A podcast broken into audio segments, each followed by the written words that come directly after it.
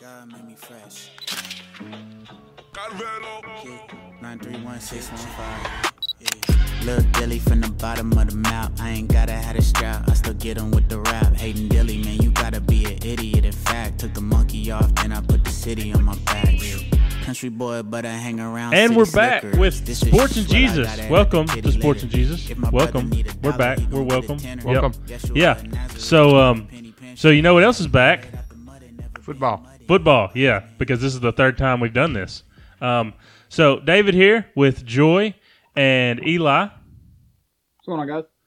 Yep. Yep. We got Yeah. Eli. Um, sorry about the the static. I'm trying to fix that. Maybe you're not hearing static, which means I was able to fix it on the back end through editing the audio. But uh, but yeah, so yeah, football um, is back. But we'll get to football. We might not get to football while Eli's with us because he is has a limited time frame with us. But first of all, let's talk about what we're watching right now, which is the NBA playoffs. Um, so I know we asked this on the last episode, and uh, let's see if mine and Joy's answers have changed and see what Eli's answer is. So NBA bubble success or not success? Wh- What you got, Eli? 100% success. Yeah, yeah, I'm with you.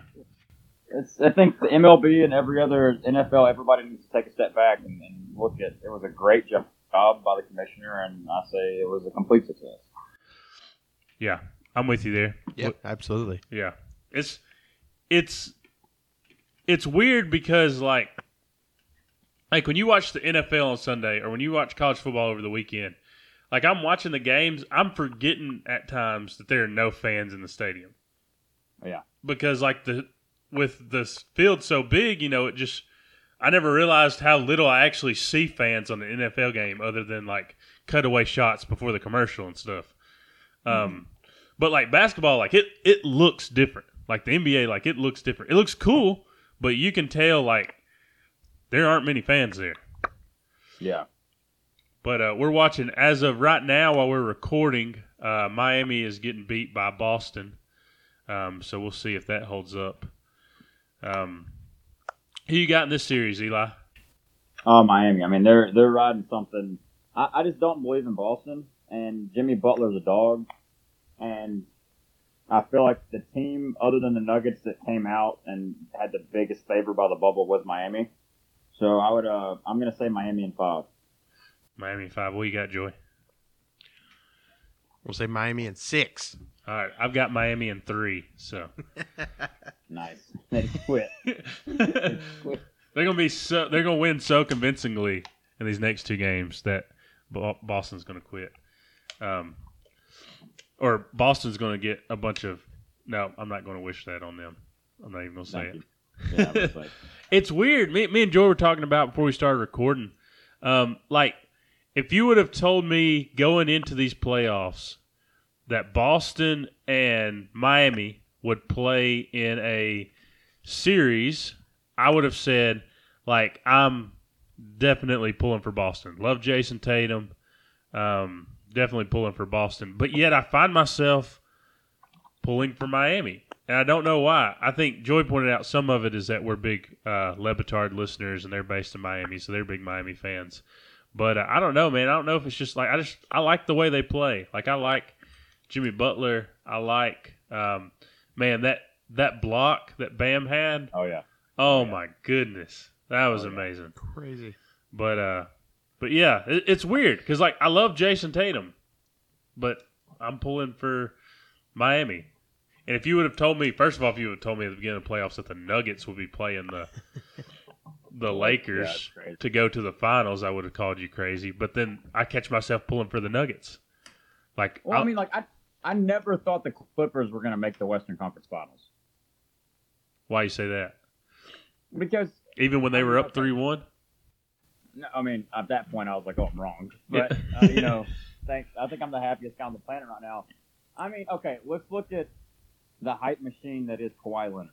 Yeah, All right, he did play good defense in 2014 against LeBron James. You got to give him credit for that. He earned that Finals MVP, but he was in that position due to arguably the greatest coach in NBA history. And a handful of, even though they're on the, the decline, legends. He loses to LeBron, and then he goes to Toronto. But he's in the East. There's no LeBron. There's nobody. And then he plays the handicapped Equate brand great value version of the Golden State Warriors and wins. So like, Yeah. I, I just didn't I didn't think Paul George was all that.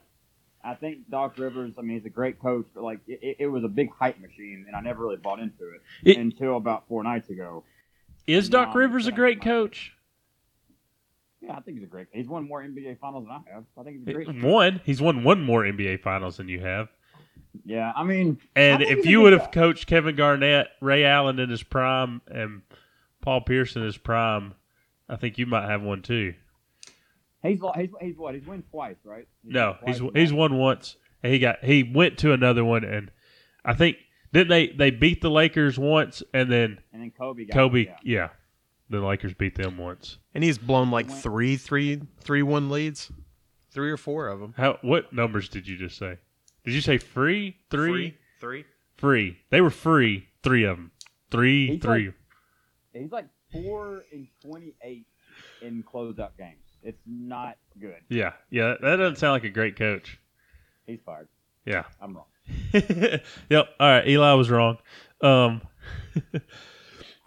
so, who you got though? Nuggets or, or Lakers? I feel like I know the answer to that question, Like, but it's gonna be Lakers, man. I mean, it's come on. Like, if I only want the Nuggets to win if they go down three-one, yeah, then I want them to do it. But I just I don't think like I think that it's a matchup nightmare when it came to Harrell versus the Joker, right? yeah, I just think that Anthony Davis is going to do a lot more with that, and they have like the wings for the Clippers are far better than the Lakers, but the Lakers have a better paint presence. just So- because they've got Anthony Davis.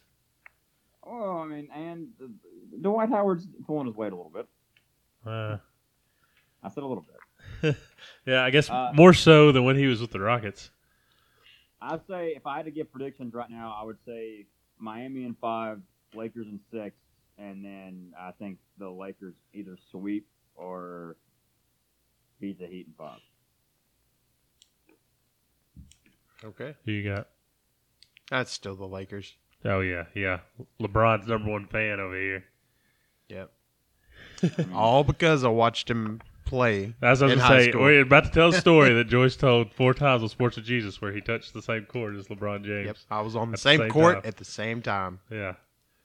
Well, I What's was that? I was in the same building as these Nuggets, so That's yep, I And saw they- I saw them play. That was the LeBron- first time. That was like two years ago, and I had not heard of of Jokic before that. And I watched him play, and I'm like, how is this guy an NBA player? Like he looks so Yeah. unathletic, like he's awful. And then I look up, and he's got like 24 points, 12 rebounds, eight assists. That's the thing. You, you go watch him. You go watch him. and You think like, man, what he had a terrible game, and then he's like 24, 15, 12 with a couple of blocks. And you're like, I, what, what did that all happen? I went to the bathroom. What's the deal? By the way, if you're watching us live on Facebook, um, I just just now figured out where I can see the number. Um, if you're watching us live on Facebook and you got any questions or anything to add, uh, leave a comment and we might answer it if it's appropriate enough. Um, so uh, let's move on to NFL Week One. Man, it was great to see Tom Brady a in another jersey and b not win. Throw a pick six, be the reason his team didn't win. Oh, oh, oh man, that was great. I hate Tom Brady. I- I, mean, same. But how much of that was Tom Brady, and how much of that was Bruce Arians' offense? This takes a while. It's all Tom Brady. It's all his fault. Well, you look at the statistics. Look at look at Fitzpatrick his first year in that offense versus the second year. Like it's always didn't he coach Peyton too, right? When Peyton threw forty seven interceptions. Yeah, he coached. No, I don't know. He coached Peyton at um, Indianapolis. I think Yeah, a- after after Dungy left, Bruce Arians was the offensive coordinator. I think when That's what's his name was the coach. Uh, I can't remember the guy's name. He'll he'll figure it out. I don't think they're going to be as good as everybody. They'll finish third in the division. But Brady's not as good as Peyton. One hundred percent, he's not. So, boom. I mean, you get Peyton. Yeah, you put if Peyton Manning had the exact same situation as Tom Brady does, he's eleven and on Super Bowl. Mm. Well, yeah. It it made me feel good though. I think he cried. I love when Tom Brady cries. He's never cried, but I like to pretend like he does. Um, however, like I can't decide. Like I kind of like Cam Newton, but I have to hate the Patriots too. Um, Yeah. for for, for uh, many reasons, but uh, but yeah, I, I, I hate the Patriots too. But I, I like Cam Newton, and so I'm I'm kind of torn there. Um, but I don't know. He looked good. Who else? Uh, who else kind of surprised, or is there anybody that kind of surprised you, both both positive or negative, um, Sunday? I, I know we've only had one week of NFL, but man, it was good to have it back. And like I said, like watching the NFL games, like I, I was watching that Tampa Bay New Orleans game, and I, first of all, I want to apologize for I'm a little s- little stuffy here, but uh, but like I completely forgot that there wasn't anybody in the stadium Yeah. because they had they had like crowd noise going on. I'm just like, oh, everything's back to normal. Corona who? Yeah. I, I mean, for me, the two biggest things that stood out was you have a team that I was convinced was trying to go 0 and 16 in the Jacksonville Jaguars, and then Gardner Minshew went like what 19th for 20 with a couple scores.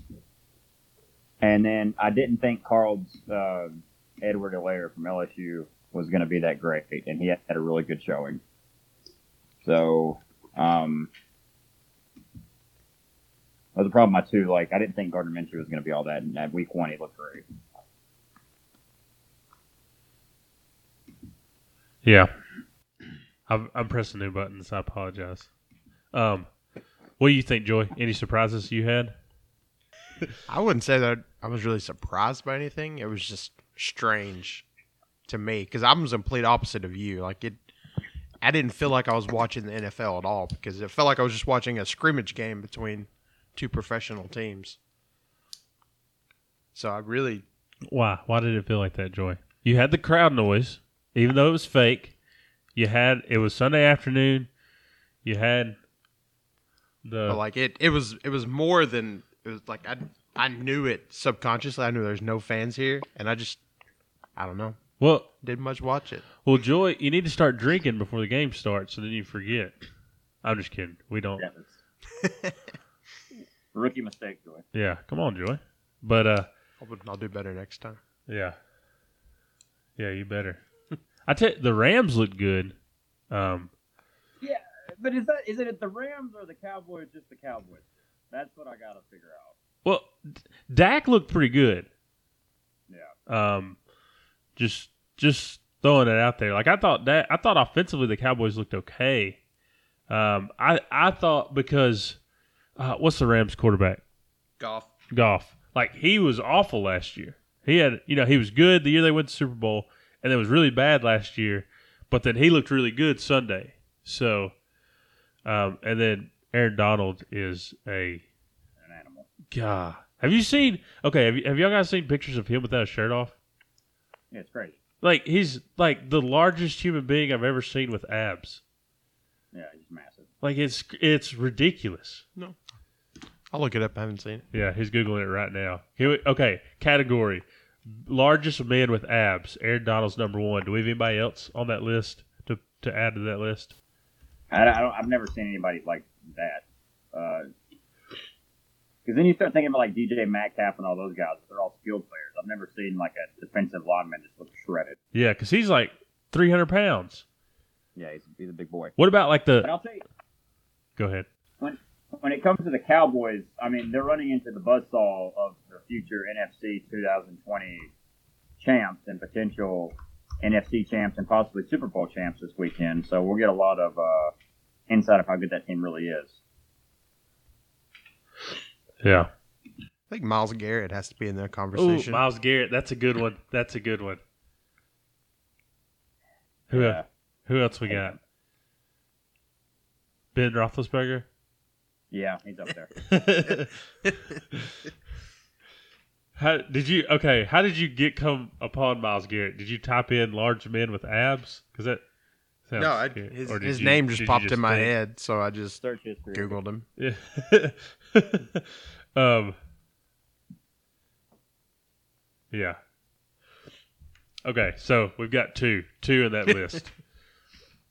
Was it? Is it? Who wins though? The larger man with abs or Nah, the stronger.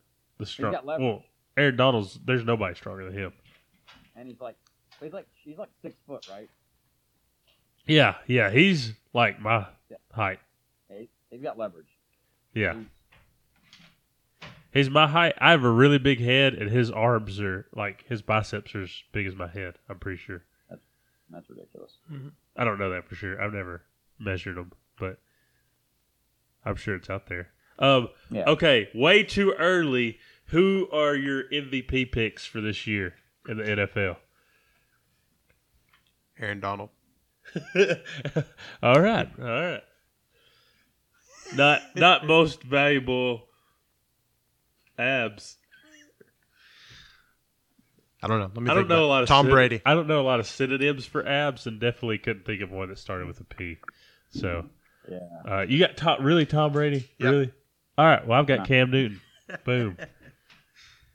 Dude, I mean, you can't bet against Patrick Mahomes. Like the slowest. Oh yeah, I forgot about him. Runs a, the slowest guy on that team runs like a three nine, and then now you have Andy Reid with that windshield thing on his face where he can just draw up plays like a beautiful mind right Yeah. on the side of the freaking sideline. It's over with, dude. I mean, the guy's gonna throw forty seven touchdown passes before like week twelve.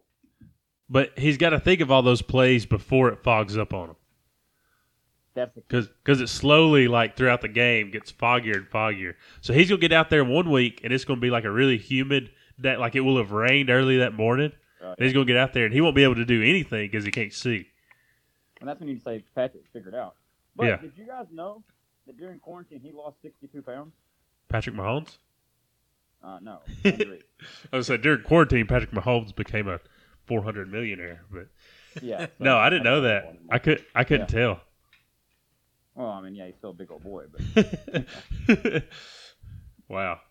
Dude, Andy Reid, man, just watching that. I'm glad you said that because I forgot. Thursday night seems like so long ago. It was a week ago. Hey, there's a football game on tonight. Seven days. Yep.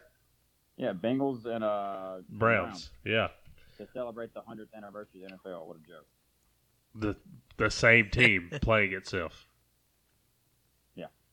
Like The Bengals and the Browns. like did, didn't Paul Brown like leave the Bengals and start the Browns and he wanted them to be just like the Bengals? That's why their jerseys look so similar. No, I mean it's it's the it's hot take. Probably the worst state of the fifty continental states. Their teams going at it today. So But you have um Macaulay Culkin. What what's the guy's name? What's the quarterback's name for the Bengals? Joe Number Burrow. pick. Joe Oh, Burrow. Yeah, Joey B. yeah. He's my pick for MVP. I can't help it, man. I love that guy. I, me too, man. I just I can't tell you what it is. I just love. I it. don't. I like. I hate LSU, and like I just watch him Yeah. play, and I'm just like, I don't know. It's because like he's not Cam Newton. Like he's not. He's he's not like. I mean, he just doesn't. He looks like a normal guy, and then he's like the best quarterback ever in the history of college football, ever. hundred percent.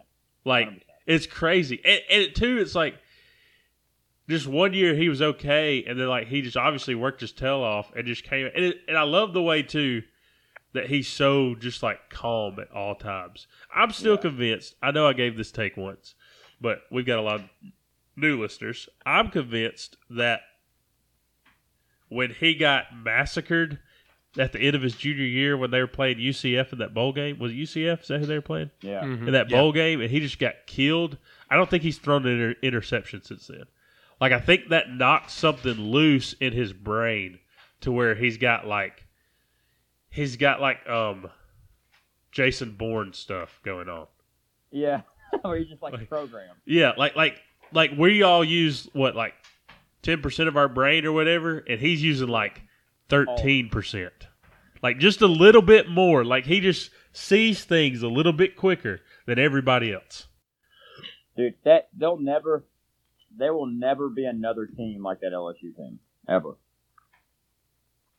That that team, as much as I hate LSU, you're right. That was the funnest team to watch Yeah. Ever.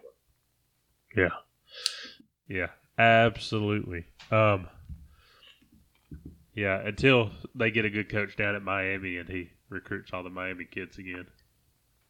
I don't know. It's, it's never gonna happen. Man, man, I watched the other day on uh on one of these channels was the old the Miami t- game in the national championship where they destroyed Nebraska, like 2002 or whatever. Oh Mhm. my goodness, man! Like Ed Reed, Vilma, like their wide receivers are like Andre Johnson, Reggie Wayne, Santana Moss. Yeah. Like their stacked. their running backs are like Frank Gore, Willis McGahee, I think Edgerrin James. Like the only position they didn't have was Dorsey at quarterback. He was, Well, hey, listen. Don't talk. I love Dorsey. uh, of course, you do. Dorsey to you is what Matt Leinart was to me.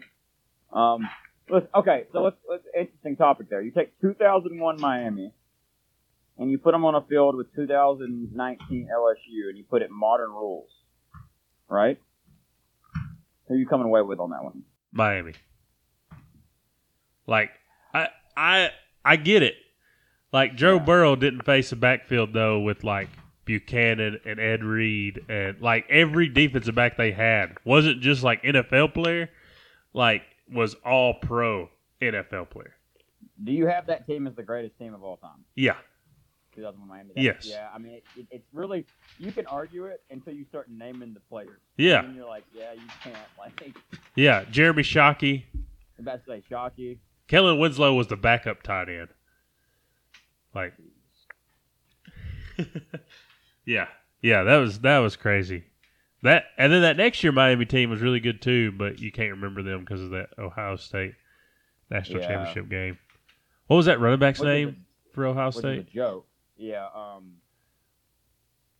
I. Come on, Joy. They You're good. won that game, by the way. Like they didn't lose that game. I know that that was stupid. That was not pass interference. What what's the what's the who am I thinking about, Joy? You know what I'm talking about?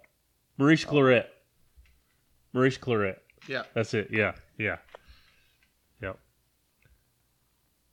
Eli? Hey, yeah, I'm here. Oh, okay. he disappeared on us. Um so so yeah, um we also want to announce our week 1. You know, we put our follow us by the way, follow us on social media. Um you know, if you're watching us on Facebook, then you probably follow us on Facebook. But uh, follow us on social media. Follow us on Instagram. On Instagram, each week we put out our top 10, which is voted on by guys that have close affiliation with Sports and Jesus. Um, if you're listening to this and you think that should be you, uh, send us an email at sportsandjesus at gmail.com and we might, we'll talk about getting you on the list. But uh, so each week there's about 10, 15 people that have gotten an invitation to vote on the Sports and Jesus top 10 poll. And so this is after week one. This is our poll. We have decided, we made an executive decision to, um, at the time, because we didn't think the Big Ten were going to play, to take the Big Ten and Pac 12 out of, of everything. So, um, so this is minus Big Ten. That we'll probably add the Big Ten once they start playing. That's some news we'll talk about in a second. But so okay, week one played games, official number one ranking, Sports and Jesus. Y'all ready for this? Let's hear it. Okay, we're gonna go down. We're gonna start at number ten. Work our way down to one. Number ten, voted on by Sports and Jesus affiliated people. Number ten, Notre Dame. We need, we, we really need some kind of like sound effect after this. Like, hey, you Let me see if clap can too. find It'll some sound like YouTube. it'll sound like there's a bunch of us. Okay. Um, number nine, and I'm going to honestly say that there's one person that really had a hand in this because they put this team really way up at the top when nobody else even had them ranked. Number nine, UCF. Oh, good lord. Number eight, Auburn. Okay, please hold your applause to the end. Thank you. Um, Got it. There's a lot of kids that we have to get to go through. So, uh, number seven, Tejas, Texas, Longhorns. Welcome. Yep. Um, number six, Florida. Okay. Number five. Now we're getting the big boys. Number five, Georgia. Number four, Oklahoma. All right, all right. Number three, the defending national champions, LSU. Ooh, joke. ooh, we're getting down to the last two. I have a feeling we all know which two this is, but who's going to be two and who's going to be one? I feel like right now it's like at Miss America when you get down to the last two, and Yeah.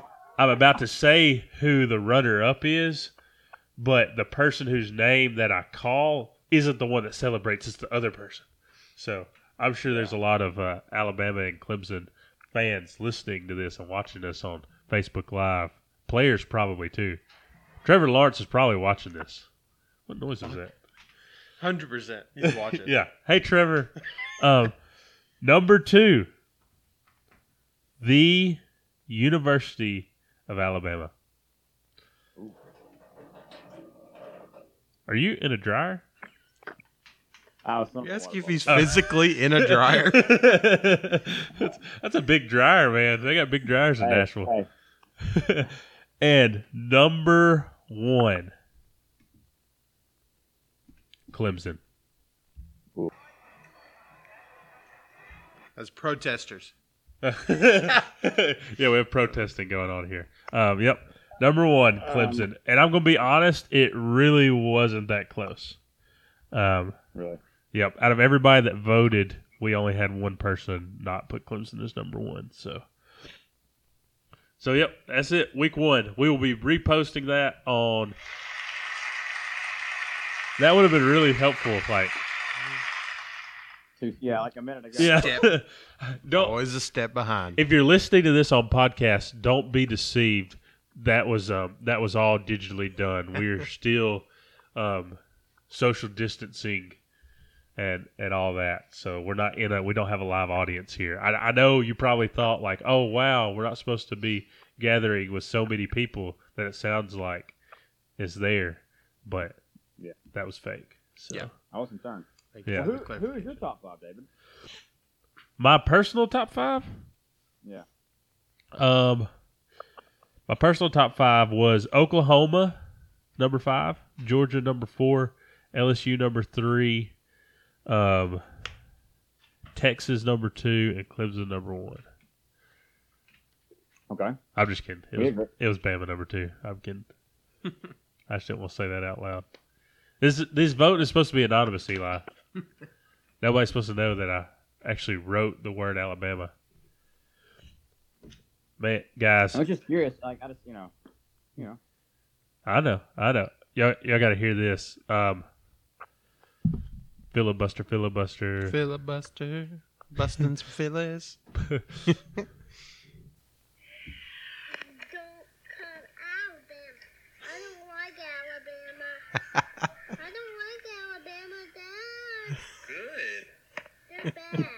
Alabama.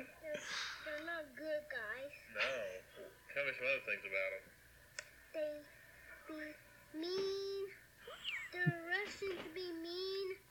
The Russians are mean. Yeah. Okay. So then, yeah, then we started talking about The Russians. Russians are mean? Yeah. You Yeah. think to your daughter that the Russians and Alabama are the same? Yeah. They're they're the bad guys. Yep. Always. so could you hear that really well, Eli, on your end? 100%, yeah. Good, because that means it's picking up through our microphones and not through. Yeah. Yeah, we figured that out. Uh, even the applause and all that sounded pretty good. So, I mean, that was. Sweet. Right. So what is what is the greatest solid. thing in sports? Is it a walk off home run, last second shot to win a game? I was trying to Hail Mary in football. Like what what's what's the best? Ooh. Okay. Okay. This is my my opinion. All right. I think right now in life, what I'm finding is the best is like a few years ago, Barcelona PSG in the Champion League was the quarterfinals. PSG was up by four goals, and Barcelona scores like four goals in the second half. One with a few minutes left to go ahead. So that that's the greatest. In was- sports. that was awesome, man. It was it was awesome. Even though I wasn't a soccer fan then and didn't see it live, but I'm watching. It's on YouTube. Look it look it up. Yeah. It's on YouTube. I was so watched the whole game. Um, I'd probably say a hail mary, That's good. just because because like a a last second shot, like you can kind of draw that up, and like And that walk-off- happens a lot comparatively to the other ones. Walk offs happen all the time, but like a hail mary is literally just like everybody knows what I'm about to do, Well, and you somehow convert it. do you like a Hail Mary or like a a last play of the game of football where they're constantly like lateraling and then all of a sudden after like 15 laterals it opens up? Like uh, the Dolphins a couple years ago against the Patriots. I hate that. I hate. It. Yeah, I do too. I mean, because it's just like it gives me an anxiety attack, and in my my mind, I'm like, start hitting everybody. Like if you hit everybody, then you're good. just everybody come on the field right there. Like as soon as that starts happening, just everybody just, rush the field. Send 'em out. Yeah. Although That's when you get the that's when you get the Eli's of the world, and you say, hey, it's your time to shine on me. Get out there. Yeah. Oh, you meant Eli like you, Eli, not like Eli Manning. No, like I've been sitting on the pond for 12 weeks, and then it's like, get out there and do something good for us. You know? Gotcha. well, um, that's all we got for the sports section of this episode. So um, we're to be moving to the Jesus part, but real quick, um, go follow us on social media. Um, give us a review. Uh, this episode is brought to you by, first of all, like every episode has been, Red Letter Clothing. Um, go check out the last episode where I interview uh, Florida and Frangu, the owner creator of Red Letter Clothing. Really cool interview. Really cool hearing his heart for um, the company and stuff, and hearing his you know how how that all came to be. Um, this episode is also brought to you by Lofty Leather Company. Um, go check them out on social media. We are we're posting some stuff on social media. Them too. We're we're gonna put y'all in their direction, but they're they do some really cool stuff. Um, yeah, they Very cool. yeah very cool. Uh, they do. I, I'm sorry, I'm, I'm looking. What do they up right make? now. Do they make leather? They make products? leather. They make so they do hats. They do um all all kinds of stuff, and uh, they do one really cool thing that they have right now is they make leather wallets made from baseball gloves. Yeah, go check out Lofty Leather Company. Um, go follow them on social media. Check out those wallets. Um, but yeah. Buy a wallet. Yep. Uh, back with another one.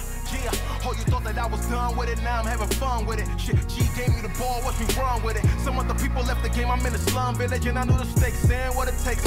One hand on the wheel, foot on the gas, never on the brake. Keep it real, looking at the past and all mistakes. The scar that has got me here, standing by grace, man. Oh my, woo. God's water never goes dry, and so we drink. Could tell I was close by, was on the brink. When you dwell with the Most High, you never sink. You gotta have faith on the path, duck snakes in the grass. You can tell a lot by the way we think. I came a long way from a Stratton rink. Vowed to never write a song I couldn't sing, so I sing. Oh my. Why you love me so, Welcome back to Sports and Jesus. We, this is the uh, this is actually if you're listening to this, you don't realize this, but if you're on the live, you realize this is like take eight. So yeah, so we're in the Jesus portion here. Um, today we're going to talk about seeker sensitive and attractional churches. Um, that's kind of a topic that I think is really important today, as that's something that is very prevalent within the American church. And so I just kind of want us to just talk about what we mean by seeker sensitive. There's probably been words we've used before um, seeker sensitive and attractional. Um, and so we kind of want to define it, define what most people mean by it, but then also define what we mean by it when we use it. So that's what we're going to talk about. So when you first joy, when you first hear like seeker sensitive, um, when you first hear seeker sensitive church, usually the people. Okay, first of all, the people that use those terms are going to be people that don't are are using it negatively, right? Yep. Um, a what we would define as a seeker sensitive church probably isn't going to call itself that. Uh, but so how would you just, you know, a couple of things like word association. Um, when you think seeker sensitive, what do you think? I think of churches that try to make themselves attractive to draw people in. As opposed to making themselves attractive to. Well, I mean, when I when I say make themselves attractive, I mean going outside what the Bible def- like defines of what a church should be to draw people in. Yeah. Having the best, like great, like music, like not. Not So- so music that's not going out to music? glorify music. I'm That's sorry, not I really to set you up here. God. um, you know what I meant. Yeah, yeah. So, so when you hear seeker sensitive, you're going to typically hear that. Like, I, I think the first time I was introduced to this was from a book by John MacArthur, right? Um, Ashamed of the Gospel, I think, was the title of the book. Where that's that's kind of the the point of the book is talking about pragmatic, uh, seeker sensitive, attractional churches. And so a lot of times you'll have it's it's something that you hear harped on a lot um, in certain circles, similar to John MacArthur type circles, right? Uh, John MacArthur, Phil Johnson, Todd Friel, you know that whole kind of that whole group, right? So when they say seeker sensitive, typically they're talking about they would label. I get they would probably I don't know this for sure, but they probably label most contemporary churches as seeker sensitive. Yeah. Um, Mhm. So we want to kind of we won't put that label on all churches like that. So the way I think I would define it, and and and I think you know MacArthur and those guys would agree with this, but is it's any church that's where the gospel isn't put first, but what's put first is attracting lost people, I guess. And there's nothing wrong with that, right? But I think that where we say like the line is drawn, like every church should have the desire to bring in lost people, right? Wait, just to you said there's nothing wrong with the gospel not being put first and Okay, it- trying to I- I attract mean- lost people. I mean, there's nothing wrong with trying to attract lost people. like, there's nothing like e- every church does stuff to try to attract lost yeah, people. I just had to get you back. Yeah. um, there's nothing wrong with trying to attract lost people. That should actually be something that your church should do. Where the line is, is when that becomes the most important thing. And you start making sacrifices in other areas. You know, whatever you put first as a church, you're going to make sacrifices in other areas to push that ahead. So when you're putting when you're making the most important thing being attracting a bunch of people and entertaining them, you're going to make sacrifices in other places like gospel, theology, um, community, like those areas, right? So that's that's what we mean. Uh, so I, I just want to talk about just a few kind of like what seeker sensitive looks like, uh, and probably the biggest thing, and honestly, a lot of you that are listening to this, as we talk through this, you're probably going to realize like, hey, the church I go to might fit in this category, and hope that's that's what we want. We want you to think about these things in a way you've probably never thought of thought about them before, right? So I think a huge sign of a unhealthy seeker sensitive church is what you see prevalent across American churches, and that is easy believism. Um, and that that's kind of the core theology in these churches is say is they kind of have dwindled down the whole gospel message into a short little ABCs of the gospel accept, believe, confess, raise your hand, come forward, now you're saved. That's everything. Yep. I think that's the. I think that is kind of where a lot of a lot of these churches moving into the seeker sensitive arena kind of start, right? Like that's kind of one of the Yeah. first things that goes that they're yeah, salvation's easy as ABC one two three. Yeah, and, and here's what I would say too is that that doesn't just, and, and we'll get into this some because I think a lot of times churches label just contemporary churches or churches with full bands or whatever, churches that do a certain type of music, those are seeker sensitive. Yeah. But when you define it as easy believism, we would say there are a lot of churches that are traditional that are still like easy believism. Oh yeah, Uh, hundred percent. So so when we say easy believe it, like there is there there is a simplicity to the gospel. There is a Yeah. simplicity to following Jesus. Take up your cross and follow him. Like there's a simplicity to uh, conversion even. But there's also we're saying like typically a seeker sensitive church like that the simplicity is that's all there is. Uh, but a, as many of you know, if you're if you're a Christian, as you know, like there's there's a depth to it at the same time.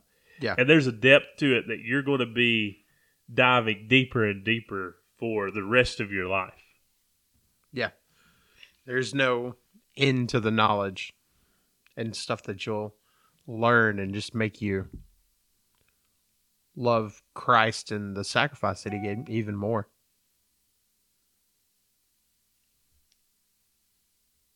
Sorry, I'm playing with the the Facebook Live video.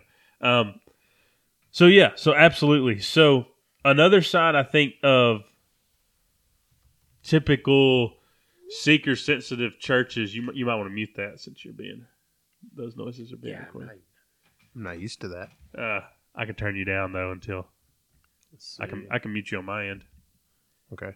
Uh, but uh, so so yeah, another sign of that is that typically go hand in hand, going hand in hand with easy believism is that discipleship stops after that initial decision to follow Jesus is made. A lot of times, like that's that's the goal. That's all the goal. That's every goal.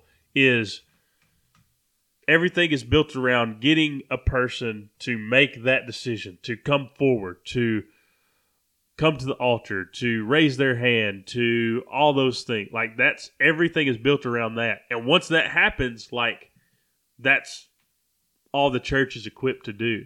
Whereas a, healthy, more well-rounded church, that's just the beginning. Yeah.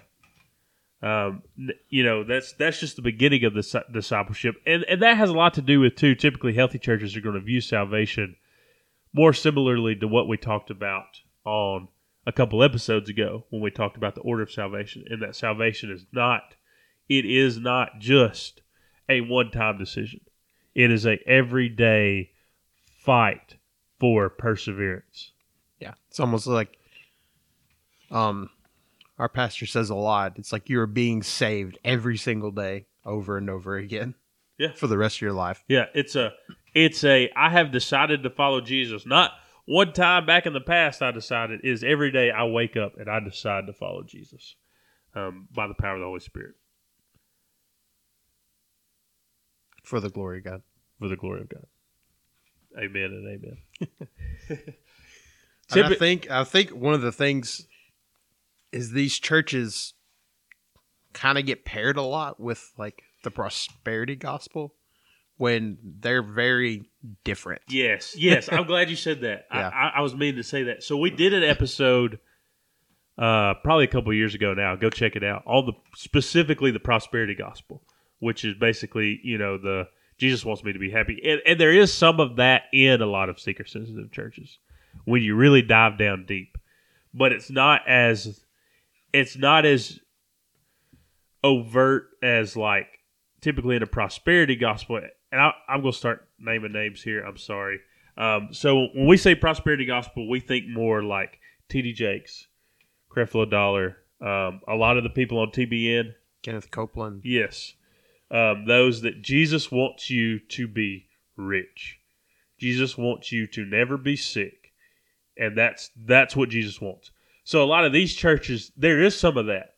Um, I think a lot, and that's lead me to my next point. There's a lack of theological depth to where, like, Jesus does want us to be happy, and they kind of everything is viewed through that lens, which is that there theologically there's typically a big man centeredness, um, Yep. to where everything God does is still for me. Like it's everything's about what I get from God, the forgiveness I get from God, the grace I get from God, the love I get from God, the um, and ultimately, like they look through every verse through that lens of God is His plan for my life is to ultimately make me happy. Like like they look at verses like all things work to all things work together for the good of those that love Him and are called according to His purpose. Like they take that and they applied the good of those that love Him. It's like I might go through a difficult time now, but that's because God has a better time for me in the future. When really all things work together for the good of those that love Him, like that might end up in your death. the good of us, our good, is glorifying God. And that doesn't that verse does not mean that and I'm sorry, but that verse doesn't mean that the difficult time that you're going through right now is going to get easier. It might get harder. Like Christian history is marked with Christians that have had difficult times to the point of death. And then as soon as you die, good, you're with Yeah. Jesus. Um but yes, there's a lack of depth theologically. There's a uh but yeah, so so that's kind of the difference between back to what Joy was saying, the difference between prosperity gospel and what we're talking about, more attractional, is it, it's not it, it's a little more sneaky, I guess, in its in its deception. Like typically attractional seeker sensitive churches are like it's it's more it's more positive. It's more and I think the most extreme cases of this um, which is in like you, you see that so an attractional church a seeker sensitive church a church that thinks through everything they think through is how can i get more people? How can i get more people? How can i entertain people? How can i attract people? How can i often that comes out in these huge events typically on sunday mornings and those events are designed and catered towards entertainment and attraction. Um, so, again, let me clarify. The church I go to on Sunday mornings, one of the goals is to do things well, is to use our gifts to the best of our ability, is to, like, our worship team, one of their goals is to sound good. Um, same for Joy's Church. Yep. But that's not the ultimate goal. And, and even that, in that, you desire to sound good because you desire to please God, not desire to entertain the people in the audience. Right. Um, Hundred percent. so, like you see this a lot. Uh, Sunday mornings is where you see a big difference, and I guess the most extreme cases you're going to see, like we've all we've all heard them, like the churches that do a sermon series on instead of books of the Bible, they do it on movies and how certain movies tie hmm. into like how we can find Christian concepts in secular movies. Like it's like there's a, a there's a church that I, I've worked closely with that it was actually the church was planted originally as an attractional church. And so that I've heard the pastor tell stories about like it one time they did a series based on the um, like the theme was based on the TV show Lost. and so they built a wrecked airplane and had it on the stage Wow. while they were doing the sermon series.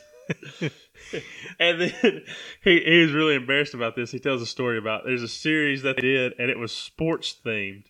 And that they had some of the um, staff's wives came up one Sunday dressed as cheerleaders and threw the tiny footballs into the crowd, and the footballs had some of the main points of the sermon on there. Wow. Yeah, so that's Yeah. that's that's the extreme cases that we mean. Yeah, that's pretty Um, that church has since then become a lot more healthy and repented of that, and um, still does things very well, but that's not the goal. Um, so so yeah, so you see that you see it a lot in the music that you'll find at an attractional church, and when I say music, I'm I mean more the actual. I've said actual a lot, haven't I? yeah, it's all good. I actually mean the actual. I mean the songs that they use. Yeah. Not the style. Uh, the style has no, nothing to do. I think you can, and some would argue with me on this. Like some would say, if you got a full band and you got an electric guitar, like you're attractional. Like I don't, I don't think that's the case. I mean, you use, brother, you use whatever gifts God's given you. If He's made you a great guitar player, you use that for the glory of God. Acapella churches are not holier than full band churches. Yeah. Neither are churches with hymn books versus churches that put words on the wall. Uh, you sure? Yeah, yeah, you're right. But we mean specifically l- lyrically, uh, the songs that they're singing. Like there is a, and we've talked about this before too. I think we've done full episodes on this. Like there is a difference in worship songs lyrically, and some people I've heard say like this is it's not important. Like if it's as long as the song isn't heretical and it's about God, like it's okay. But I would say, and I'm probably going to get some pushback on this because there's probably even people at my church that would disagree with me. But but some examples that I can think of are song are like a lot of new songs, like for example, like "Reckless Love," right? So "Reckless Love" comes from a comes from Bethel, which we would say is I don't even know if you label them. They're like seeker sensitive prosperity They're all of it mixed There- into yeah. one. one heretical mess. But uh, but that's where that song comes from, and the difference is like that. That song isn't necessarily like wrong. It again, like the difference and the problem is the, the emphasis is who's at the center. The center of that song, the center of that song is us. Is it's about God's reckless love for us. It's about Him leaving the 99 to find us, which isn't even the point of that No. that story that Jesus tells. Like it's not the point is Jesus. It's not oh wow, look how worthy I was that he left the 99 to find me. It's look how great Jesus is. Like there's another song um God, we'll get some pushback on this. the song Waymaker is a very popular Christian song right now. And that song is all about Jesus making a way for me. Ah, yep. No, I know the song. I don't really know Reckless Love, but I know this one. Yeah. Yeah. And it's all, I mean, that's, there's not necessarily anything heretical about that song. It even sounds good the first couple times you hear it, but then you think about it. Like, that song's all about us. Um, like, there's a song written by a guy from the area we live in. The, um, uh, what is it? He took the fall and thought of me above all. Remember that song? It's a little older. It sounds familiar. But like that right there, like that that line right there, like that's about us. Like everything's about us. Everything is about us and our worth. And I'm I'm really bad about like I've got a playlist on Spotify where I'll just add like Christian songs to it that I hear. And I'm real bad about hearing a song once, not thinking about the lyrics and adding it to the playlist. And then my wife later, she's like, You've added some songs on there that I'm just like they're- not very biblical. I'm like, That's that's awesome. that's that's awesome. Um, yeah, like I would encourage you think about the songs that you're singing. And I'm sorry, I probably hurt some people's feelings with the two songs I just named 'cause those are really popular songs. But um, but and again, like it's not. We're not saying like contemporary Christian music is awful and all contemporary songs are bad. Um, but like, because there are some very, very good contemporary gospel centered songwriters out there also. Like, like for example, I think some of the best ones out there are like Matt Boswell. Man, he come behold the wondrous mystery. Like listen to the lyrics we just talked about versus these lyrics. Come behold the wondrous mystery, Christ the Lord upon the tree. In the stead of ruined sinners hangs a lamb in victory. See the price of our redemption, see the Father's plan unfold, bringing many sons to glory, grace unmeasured, love untold. Come behold the wondrous mystery, slain by death, the God of life, but no grave could ever restrain him. Praise the Lord, he is alive. What a foretaste of deliverance, how unwavering our hope, Christ in power resurrected, as we will be when he comes. Like, there's a difference there in those lyrics. Yeah.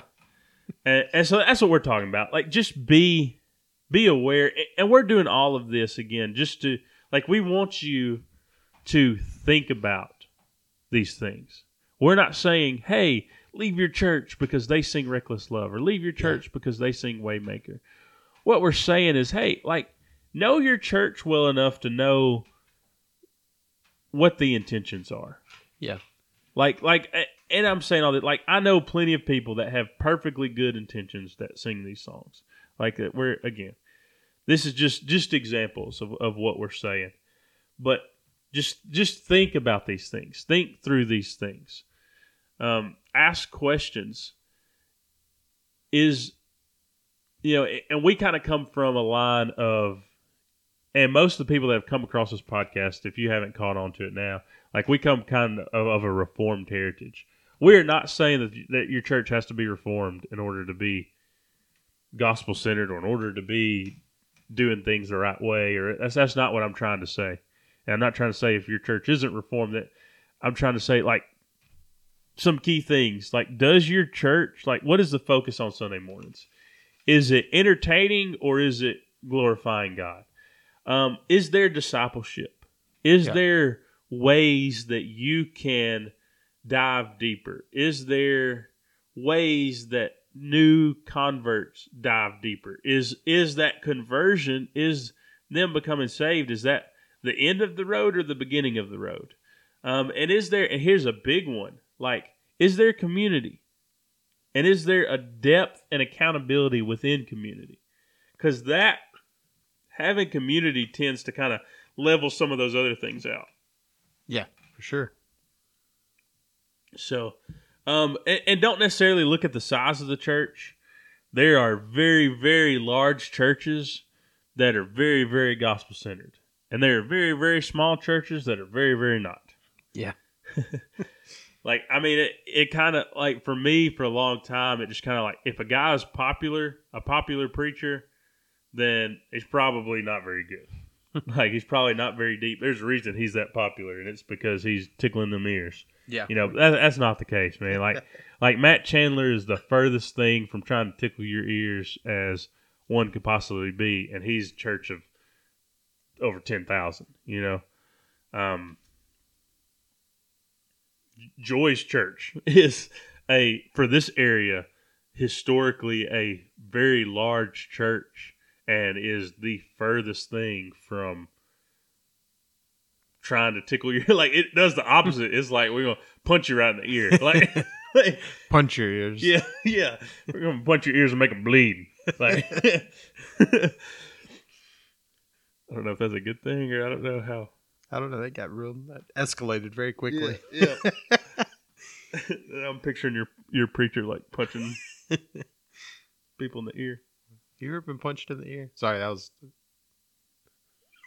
Didn't you that like? was completely.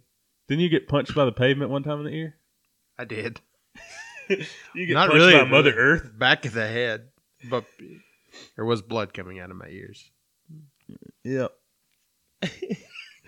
so, um, so what are some some of the dangers of some of these churches? And hey, listen, if you go to church and on Sunday morning you get there, they turn on them fog machines, they uh they come out and they they're doing a, a series on finding uh truth in secular songs and it's this big show and the pastor gets up there and maybe doesn't even touch the bible and everything's about you know doing this to make you happy yeah you're in a seeker sensitive church Yeah. and you need to rethink that decision The sermon's about don't not killing your vibe. yeah, yeah, yeah. Um, you probably need to need to need to hop on out there. Um, and hey, email us. We have a lot of ways that we can. I mean, I've helped people all over the country find solid biblical churches. Right, so there are a lot of ways. One one way is Gospel Coalition. Um, they have a church directory. You can look on there, see gospel centered churches around your area. Um, Nine Marks. Um, yeah, so so check those things out. So why why is this important? Like why is it like if the church isn't necessarily heretical, right? So if it's not prosperity gospel, it's not word of truth, which we would say are heretical. Yeah. Um, if the church is just if it's just a, li- a little soft, right? But maybe say I I just don't I'm just not into church for the intellectual aspect of it. Say if somebody's saying that. Like say if I'm just I just want to be I just want to praise Jesus. I just want to be a church where I can just worship him and lift my hands and do like I just don't I don't really want to be at a church where they get super deep. Um why would you say, hey, like this is still something you should think about? Like what are some of the dangers of being at a church that that, that has no depth to it? I would say that uh that you're just you're you're just going to be there like paddling water. Like you're in the canoe in the middle of the lake. And let's just say to get to the other side of the lake is glorification. Well, I forget. It's glorification. Then you're just sitting there rowing with your hands when you've got paddles there. And paddles are going to get you closer to knowing Jesus and you're just sitting there just treading water with your hands. I like that. I like that. I just came off the top of my head. That's nice. I That's I need to write that down. Yeah. Put that in our book. Um yeah. So yeah, so you're you want to be at a church that there's a depth because again, I, I think we've stated this a bunch of times. You're that point where you decided to follow Jesus for the first time, that point of conversion, like that's just the beginning. You want and and part of the role of the local church and the local body is to help you get to the other side of the lake, to use Joy's analogy. Like they're there, they're there to paddle with you. Yeah, like like First Corinthians three two said, "I gave you milk to drink, not solid food, since you were not yet ready for it. In fact, you were still not ready. And if you're not careful about the church that you choose to attend, that's going to help you get to that solid food. You can be a Christian of, you can spend your entire Christian life drinking milk, and not getting to know the wonder and the glory that is Christ." Yeah. And, and again, like I know, like I've talked to a lot of people that are, are just like, I just don't, like, I just don't think it's important. Depth isn't important. Like, I don't think it's important to think through theological things or be at a church that challenges me in in those areas. Um, yeah, I, I'm going to end this in a second with a quote from Spurgeon on, on that subject. But just quickly, uh, another couple of things. Um, you're not if you're at a, a seeker sensitive church that there's no depth and there's no discipleship you're not being equipped to deal with tough times that are going to come your way like the depth of the depth of knowing and understanding and seeking to know better and understand better god is the foundation that you'll be able to hold on to when you go through periods of difficulty and pain and loss. Yeah. Like 2020 for everybody. um, if you're not being discipled, you're not going to make disciples, which is something the Bible's called us all to do. And you're not going to be held accountable. But back to just in closing, is there anything else you'd like to add? No, I think I'm good. Um, just in closing, I just want to read this by Spurgeon talking about just the, the study of God.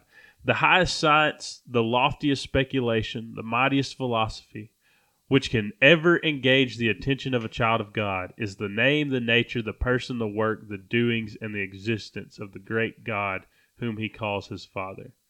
There is something exceedingly there is something exceedingly improving to the mind in a contemplation of the divinity. It is a subject so vast that all our thoughts are lost in its immensity, so deep that our pride is drowned in its infinity.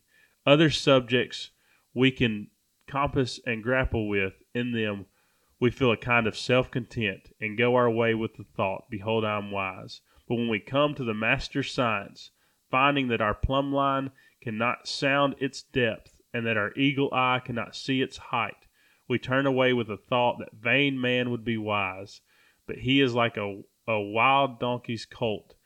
And with solemn exclamation, I am but of yesterday, and I know nothing. No subject of contemplation will tend more to humble the mind than thoughts of God. Um, so yeah, be it a church that challenges you in those things. Be it a church that constantly pushes you to go deeper with God. Who was it? Was it Tozer that said the most important thing about us is what we think about God? Is that Tozer? I don't know if that was Tozer, but sa- sounds good. Sounds right. Yeah. Google. Episode brought to you by Red Letter Clothing, redletterclo.com. Go check them out. Again, if uh, go check out the last episode. Interviewed the um, the founder of Red Letter Clothing. It was Tozer. Yep. it Was Yep. Tozer? Go check them out. Uh, great interview. This episode also brought to you by Lofty Leather Company. Um, go check them out on social media. They got some really cool stuff. Um, so we're gonna be doing some more partnering with them in the future. Um, if you watched us on Facebook Live, hope you enjoyed. We're only gonna get better at this. Um, if you listen to us, please give us a review. Go follow us on Facebook and Instagram and all the social media stuff. And uh, we will catch you on the flippity flip. Yeah, yeah. Oh, they say that I went soft on this one, yeah, yeah. Mama love me like a rock, my mama love me, yeah. I knew that since I made a room up out of tummy, yeah. I, I knew that cause she put that food inside my tummy, yeah. She told me how to turn that gloom into a sunny day. Yeah. She say that love's not just a verb, no, it's an action verb. But I've been thinking that it's linking or a passive word. Something the world be acting like it's lacking, that's for sure. I've been scratching on my nappies, trying to see what makes you happy. I've been rapping for the love and peace, but I guess that's absurd. Cause radio be playing rappers that be trapping birds. But baby, I know why the cage bird sings. Cause only love can make the type of bells that freedom rings. What that means, you and me, we got the keys. We could get it started like the black eyed peas. Yeah, I say we start right here. I'm so sincere. I'd rather lend two ears than tattoo tears. And yeah. Ay, I love